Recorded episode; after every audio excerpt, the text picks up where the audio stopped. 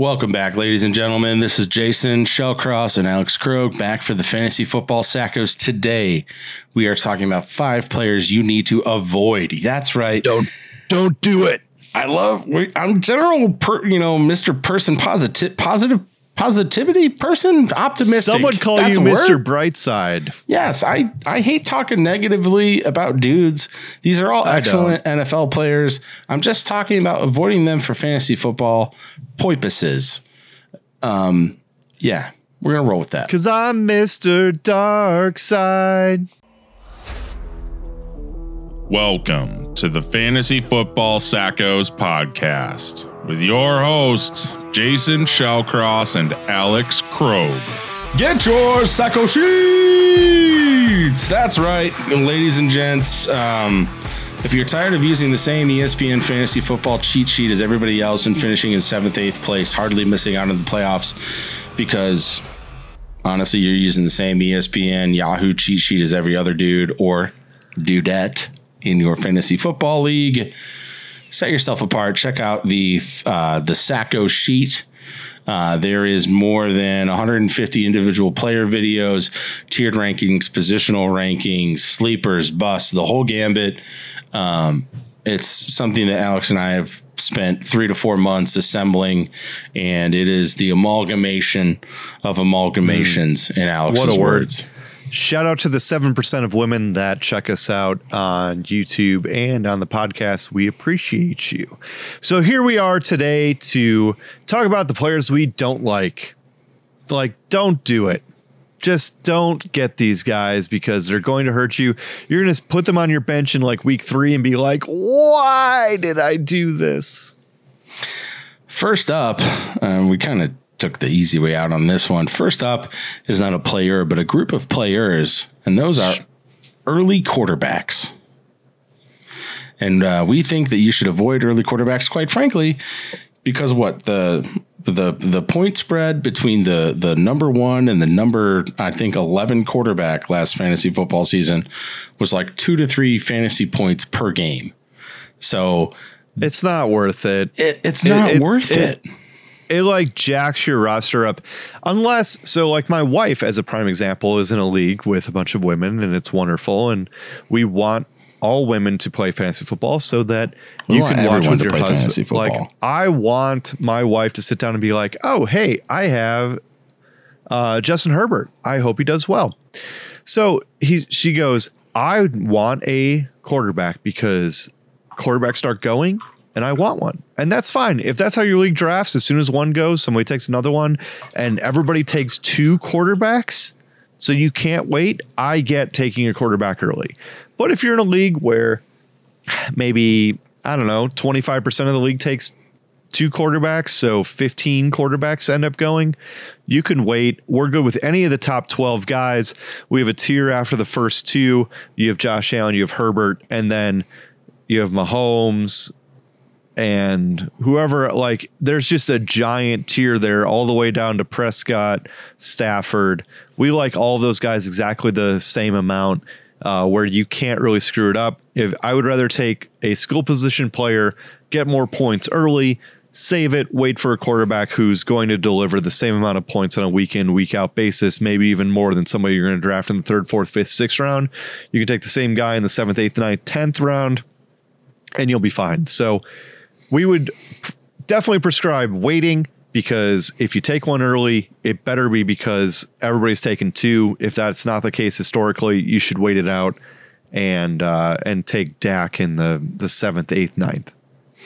Yeah, the only thing I will say, I, I one thousand percent agree. Like the first, I don't know, five ish rounds, I would probably certainly try to stay away from quarterback altogether. Starting around six, seven, eight is kind of when I want to sneak in and kind of poach someone. And the dudes going in that round, in those rounds that I like right now, are Jalen Hurts and Russell Wilson. Jalen Hurts Perfect. Jalen Hurts has, I think, all the upside to finish as a top three quarterback this season. He reminds me because me of the rushing, not of the passing. well, he reminds me honestly a lot of Josh Allen when Josh Allen got Stefon Diggs. Uh, Jalen Hurts has the same rushing upside that Josh Allen has, plus he just got AJ Better. Brown. Plus, he Yeah. just got AJ Yeah. Brown. So I think that the Jalen Hurts value right now, currently going at 65 overall, not bad. And then Russ Wilson, who may have one of, if not the best receiving cores in the league, is currently going 10 spots later at 75th. So And and Hurts has a Heisman Trophy winner on the outside and and a, a good tight end to support it. And then you talk about Russ, you got Jerry Jeudy, who first round talent. You have Courtland Sutton, who is one of the best deep receivers in the league when he's healthy.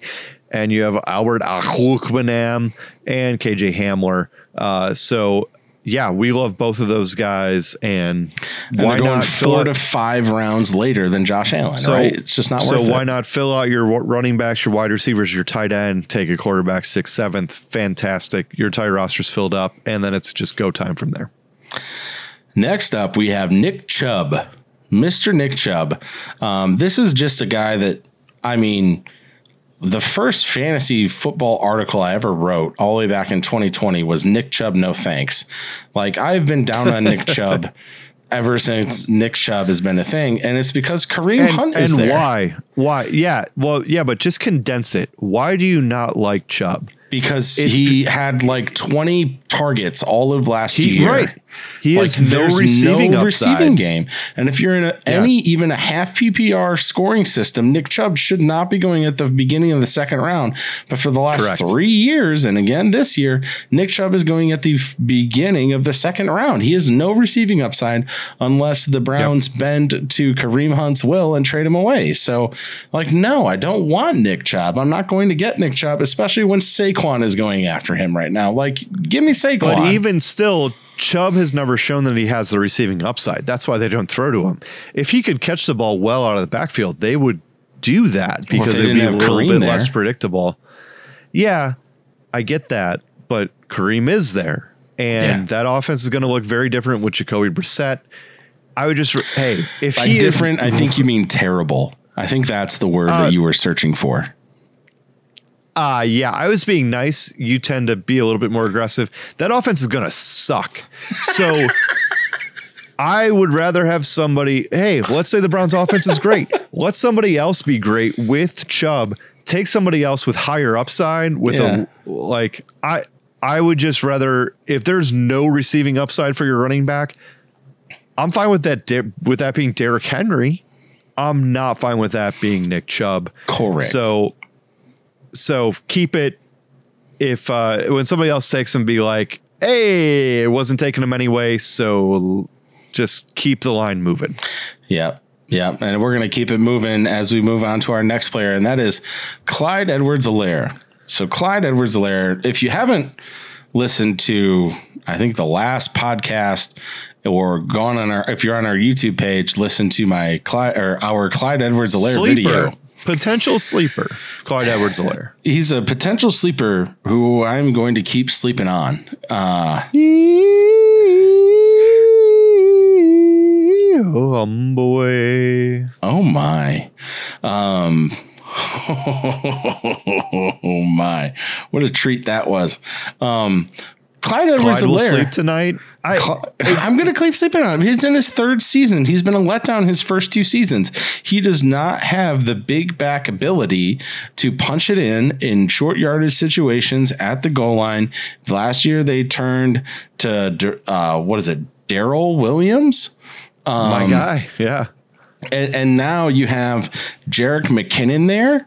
So, and Jerick McKinnon outsnapped Clyde Edwards Helaire two to one in the playoffs after Clyde Edwards Helaire came back. So he lost his job already once in the playoffs and not just like fantasy playoffs. No, like the NFL playoffs, Clyde Edwards Helaire was not the primary back on his own team. So I'm not excited about a dude that's not pr- the primary back on his own team. Uh, or that's and just they bring in. Ronald Jones, who's their fourth. Jerick McKinnon's listed second, and Isaiah Pacheco is listed as their third. We would like. I think when, when it comes to week two waivers, I would not be surprised if we list at least one of those guys as, hey, they had three catches and seven carries this week uh, coming out of week one, and it's not Clyde Edwards Helaire. Yes, sleeper, absolutely.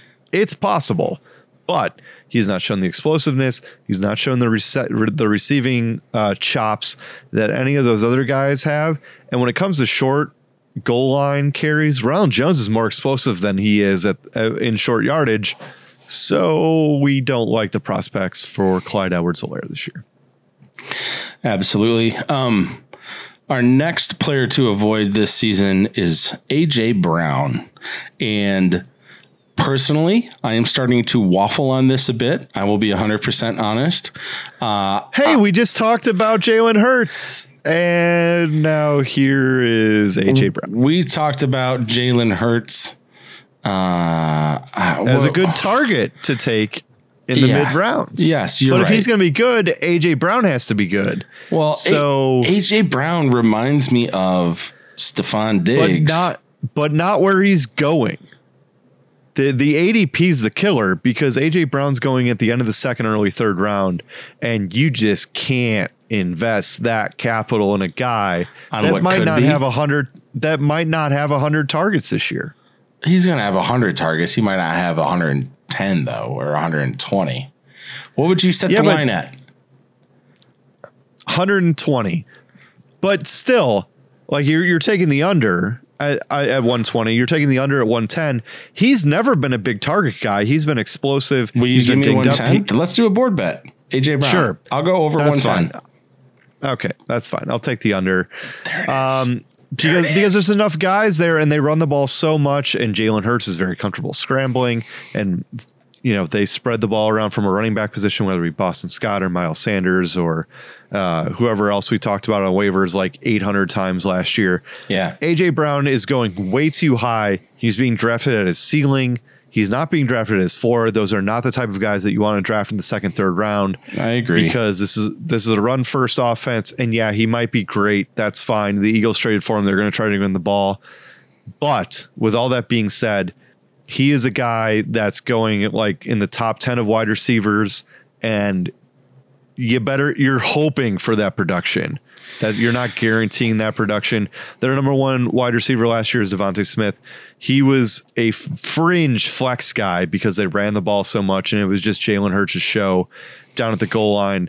It's not somebody that I'm interested in drafting. If you hit it, that's great.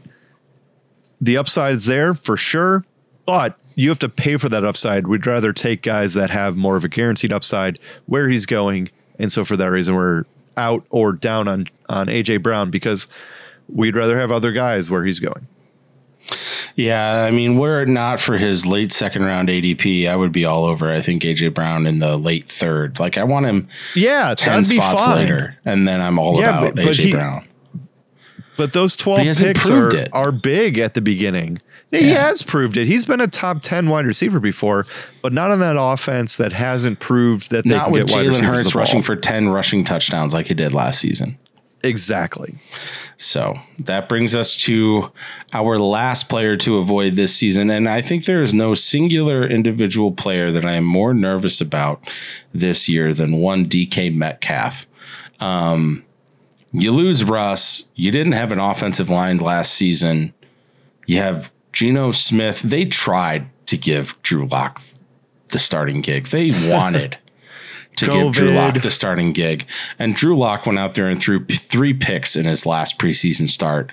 And so it's just mediocre Geno Smith. Like it's his job, but he's super we mediocre. Saw this, we saw this last year. It wasn't good. It was meh. It was very meh. He he targeted DK Metcalf a lot, but it, it was like their scoring went down. They're not going to put up a lot of points. They have like nothing for an offensive line. Geno's going to get hit a ton. So at least they're going to be in positive game script, I think, in the second half of most games.